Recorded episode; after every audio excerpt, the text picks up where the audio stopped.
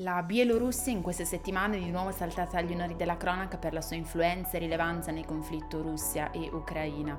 Il paese in parte per la sua posizione geografica, in parte per gli ideali politici del presidente Alexander Lukashenko, è sempre stato al centro di controversie. Capiamo insieme il ruolo che il paese ha e ha avuto in questi anni. Ciao, sono Veronica Francia e questo è Why, un podcast di notiziare che ogni settimana vi fornisce un nuovo spunto per comprendere al meglio la politica internazionale in modo veloce, semplice e immediato.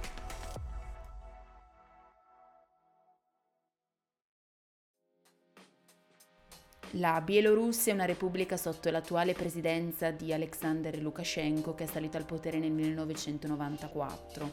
Negli anni ha avuto più volte la possibilità di modificare la Costituzione del paese assicurandosi il suo mandato fino al 2025, dato in cui dovrebbe cessare.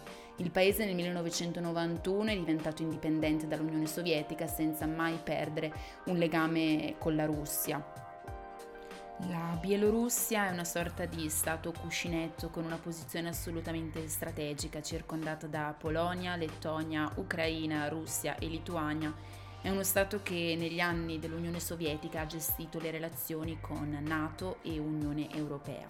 Oggi risente di una grandissima influenza da parte del governo di Mosca, con cui ha una serie di accordi dal punto di vista economico e dal punto di vista politico.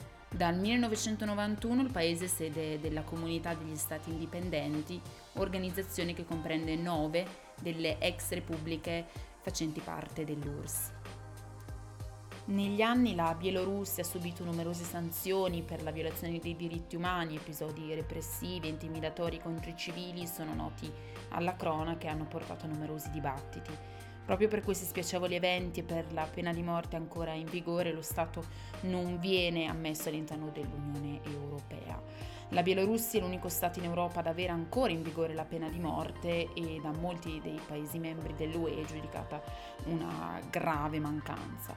Per diverso tempo la Bielorussia è stata oggetto di critiche da parte della comunità internazionale che più volte si è schierata con i civili, minacciando Lukashenko di gravi sanzioni economiche, ma non ottenendo in realtà mai i risultati sperati. Negli anni quest'ultimo ha intensificato le relazioni col leader di, del Cremlino, portando Vladimir Putin a definire la Bielorussia un protettorato russo. I due paesi risultano già collaboratori sul fronte energetico e sul fronte della politica industriale integrata che gli permetterebbe di creare e avere una politica macroeconomica comune.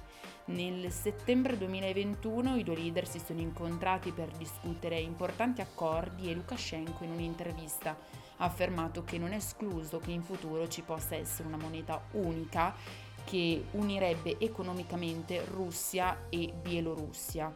Inoltre vi sono anche accordi militari in piedi tra i due paesi che stabiliscono uno spazio di difesa comune. Questo fatto ci riporta ai recenti accadimenti che hanno visto Mosca richiedere la collaborazione militare alla Bielorussia, inviando militari russi nel paese che da lì sarebbero partiti per invadere l'Ucraina da nord nella notte tra il 23 e il 24 febbraio. L'azione ha da subito destato numerose critiche, soprattutto nei paesi facenti parte del patto atlantico, che hanno spinto Putin a chiarire la posizione della Bielorussia e il fatto che non collabora e non fa parte dell'operazione militare in Ucraina. La vicinanza geopolitica tra il governo di Mosca e il governo di Minsk fa discutere molto e al contempo preoccupa.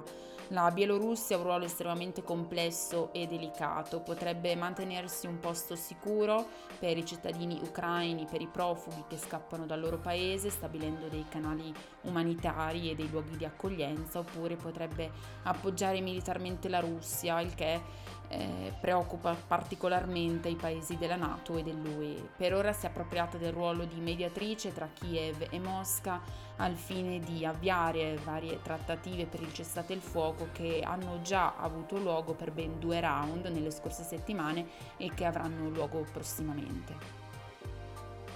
Why è un podcast di notiziare, ci trovate anche su Instagram, la cura editoriale di Veronica Francia, Chiara Stampanoni, Alessia Airaldi e Liana Pogosian, il tecnico di studio è Albert Cerfeda. Ci vediamo settimana prossima con una nuova puntata di Why.